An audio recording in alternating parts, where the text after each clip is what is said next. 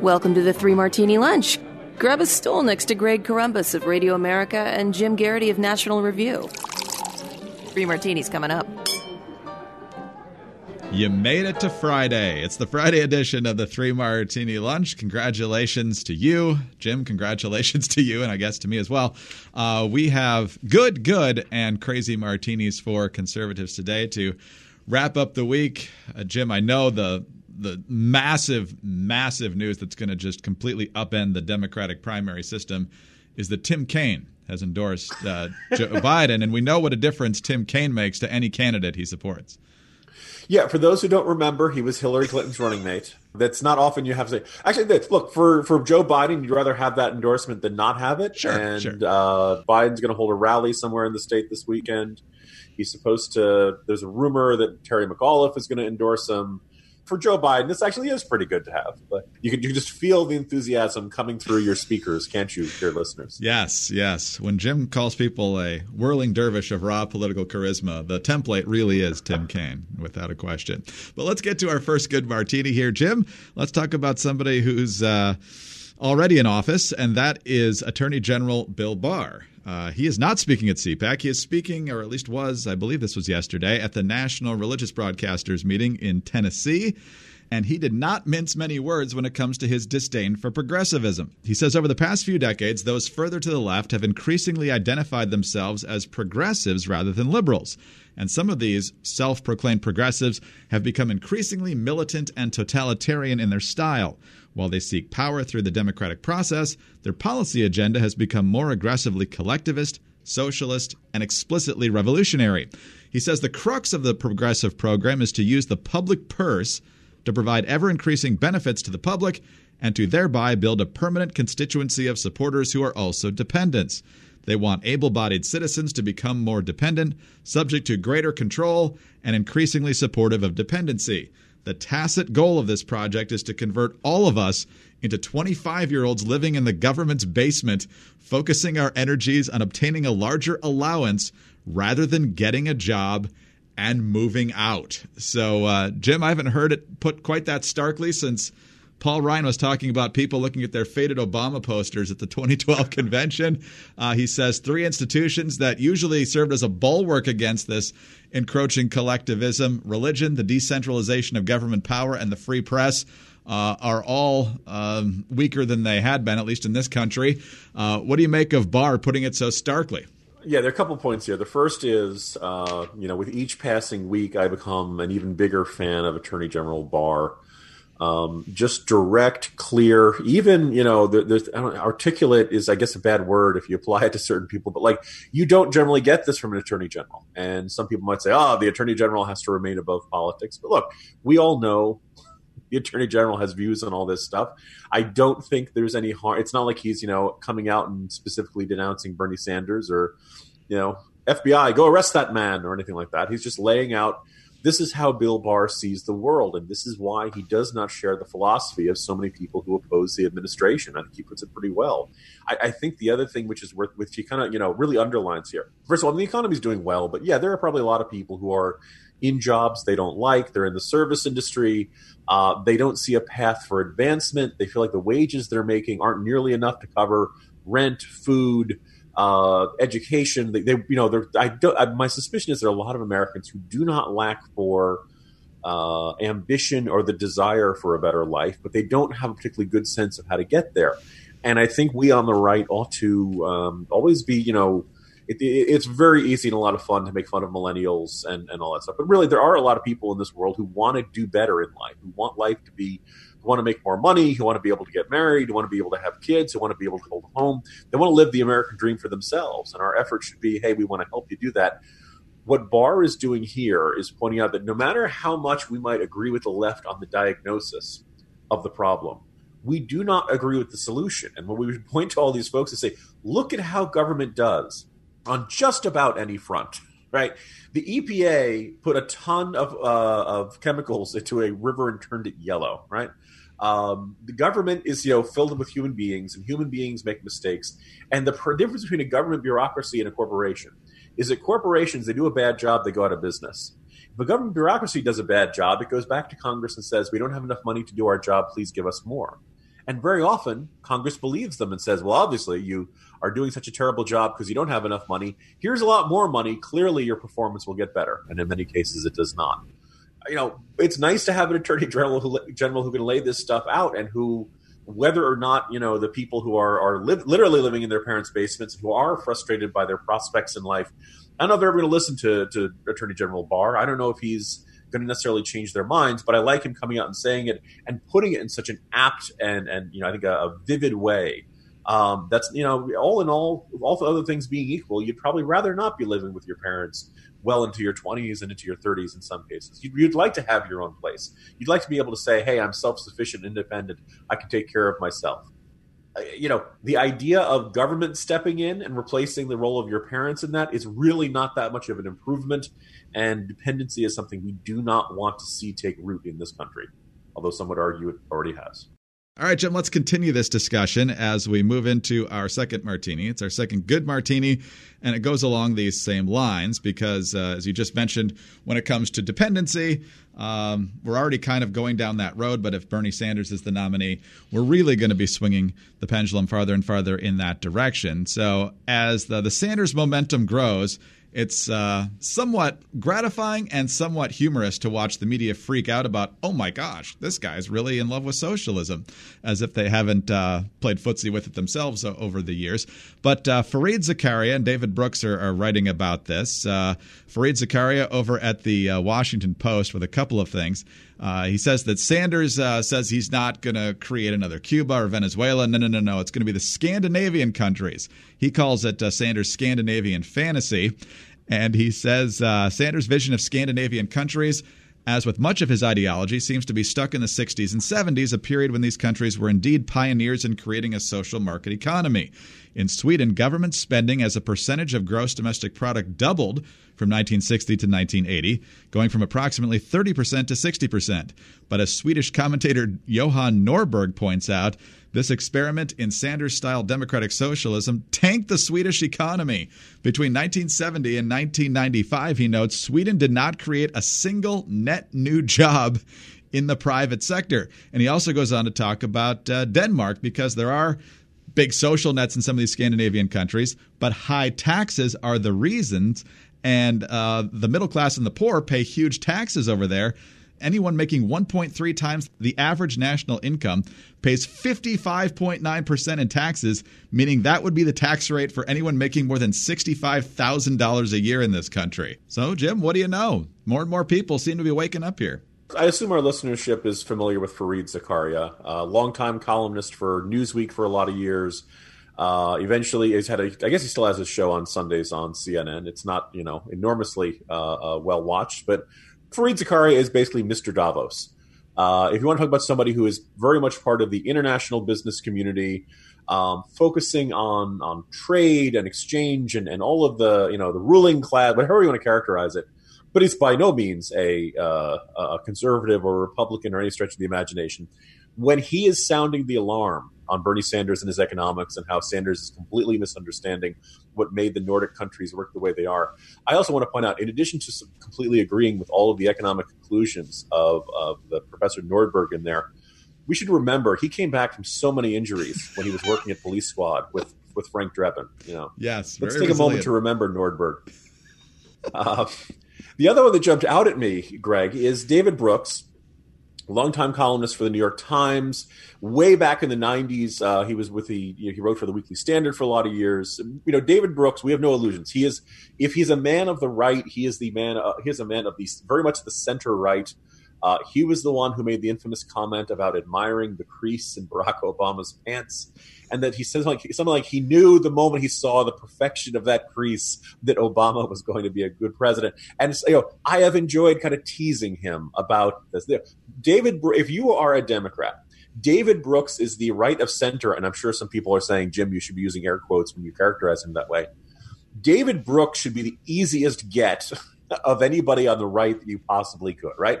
All you have to do is is just you know sound like you you are competent, that you understand the economy, that you're tolerant and easygoing. Yeah, yeah, yeah. David Brooks today writes in his the headline of his column is "No, not Sanders, not ever." Right. This is Mr. Reasonable Moderate Republican basically trying to grab the readership of the New York Times and shake them and say, Do you realize what you're about to do?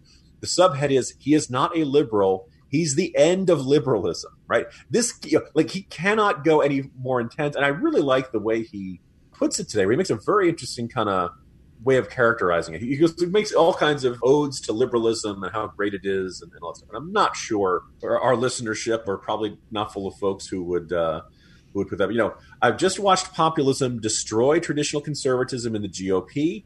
I'm here to tell you that Bernie Sanders is not a liberal Democrat. He's what replaces liberal Democrats. Um, and I think one of the ways I really love to characterize is populists like Sanders speak as if the whole system is irredeemably corrupt. Sanders was a useless House member and has been a marginal senator because he doesn't operate within this system or believe in this theory of change. He believes in revolutionary mass mobilization, and once an election has been won, rule by majoritarian domination. This is how populists of the left and right are ruling all over the world, and it is exactly what our founders feared most and tried hard to prevent. Right? That needs to be up on billboards in Times Square.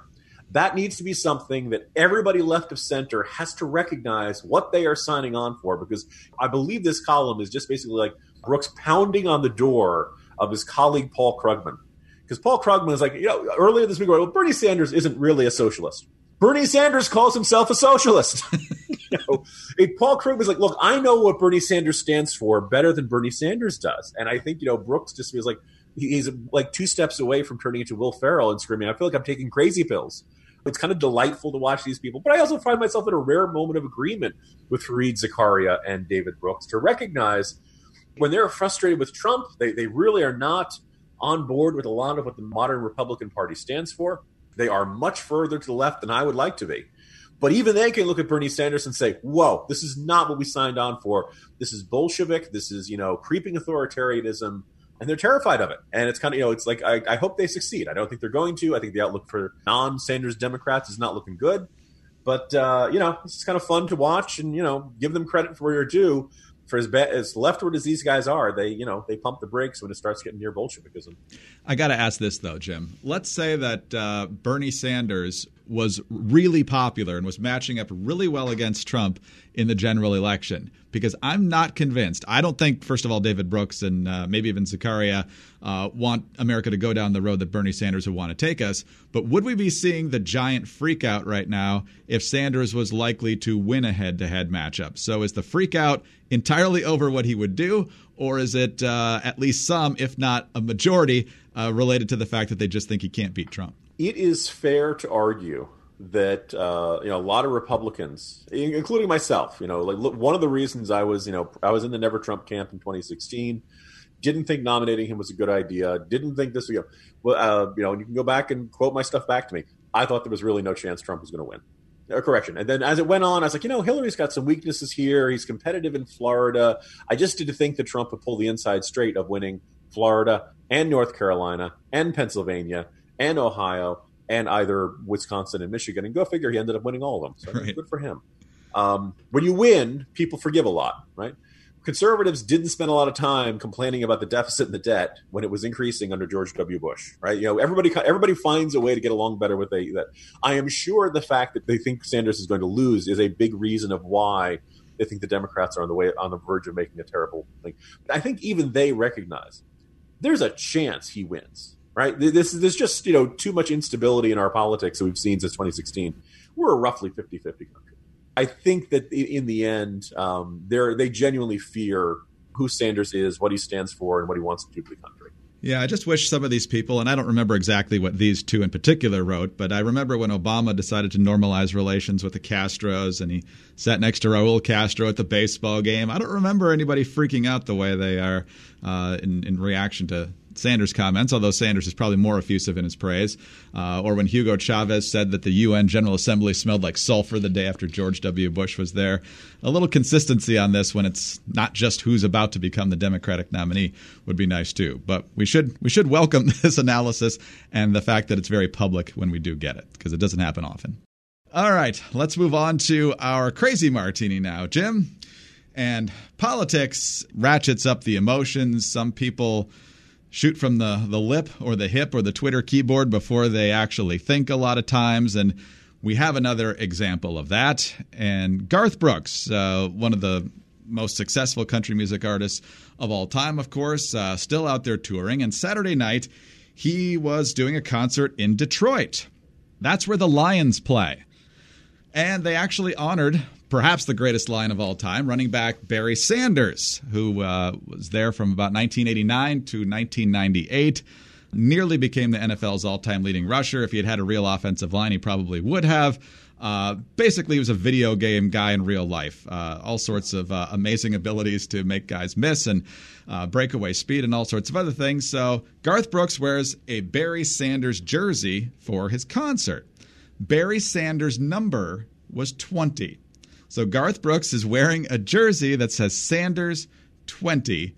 It's entirely a tribute to Barry Sanders, but that's not how other people saw it all sorts of social media grief from this. Instagram followers, good grief. Can't you just do what you get paid to do?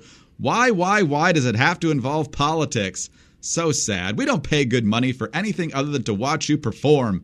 Thought you were different. Another one. Lost some respect with that jersey. If this is for Bernie Sanders, I'm done with you. I thought you were a true American that loves our country. And then, of course, there are people from the Bernie side love the Sanders jersey. Feel the Bern. So, Jim, basically what happened here Garth Brooks is trying to perform, and he's got some friends in low places who see what he's wearing. And all of a sudden, they turn it political, and the thunder rolls.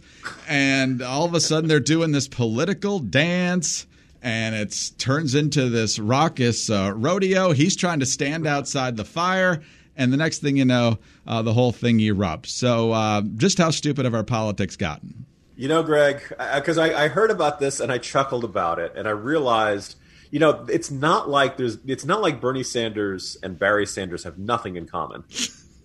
for starters, you for both cases, you can say you can't stop them; you can only hope to contain them. Much like the coronavirus. Uh, but I realized that if, you know, let's say Emmanuel Sanders, who recently played for San Francisco all the way into the Super Bowl, I believe is a free agent this year. If Emmanuel Sanders signs with the Jets, and he has a really phenomenal year with the Jets. Do you think I'm going to hesitate to buy a Sanders jersey because he happens to share the name of a political figure I can't stand? If the Democrats nominated Norman Toon, I'm not putting away my '88 jersey from the 1980s. Right? If you, I, um, I'm trying to think who else. Who else do I have jerseys of? If, if somebody named Corbett ends up being a socialist Demo- candidate for the Democrats, I'm not throwing out my Corbett jersey because it's not them. Not all Sanders are interchangeable, right? You, you would think, if nothing else, people would have learned from the 1996 Senate race right here in Virginia that pitted Republican John Warner against Democrat Mark Warner. Not everybody with the same name is interchangeable. And you sit there and you think, yeah, I believe John Warner won. I hope people knew who they were voting for. Um, a lot of bumper stickers that year said Mark, not John, and John, not Mark. And people thought it was some weird gospel uh, biblical dispute going on or something like that. But, you know, but maybe I suppose deep in his heart of hearts, Garth Brooks really does have psycho. he really if you really are a fan of him, I guess that's a really subtle way to indicate that you know I'm on your side. but I'm in country music, so I can't let anyone know. You know? but all in all, I think it's because he's in Detroit. Wow. Well, I guess you got to be careful now when you go into KFC because you know not only do you have uh, Colonel Sanders there with his wee beady eyes and uh, you know he's uh, getting you addicted to those um, eleven herbs and spices. He's even got white hair, just like Bernie. It's going to be tough for Trump supporters to go to KFC at least until when I'm November. in charge. Yo, your fingers will be licking good because that's the only thing you'll have to eat. Oh man! Speaking of dumb, just to throw it in there, uh, there's a new survey out showing that uh, 38% of Americans won't buy Corona beer under any circumstances because of the coronavirus outbreak, and 14% said they wouldn't order a Corona in public. Which, Jim, I don't know what you think about Corona. Maybe that's just good advice all around, but people are just losing it here. Corona beer is fine. You know, you put in the lime. It's cold. It's a hot day. It's it's you know that that's fine. Not, not rarely my first beer of choice, but I have no objections to it. But Greg, it said it's a poll of adults. It's safe to assume that a chunk of those people are registered voters, and all of their votes count as much as ours, listeners.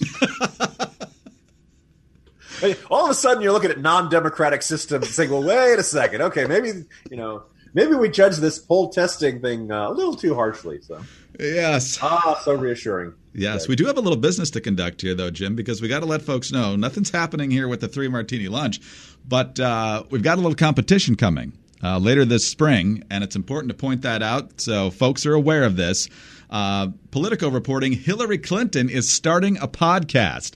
The former First Lady, Secretary of State, and 2016 Democratic presidential nominee is planning to launch a new audio program in late spring, just in time for her to have a powerful new megaphone during the 2020 election.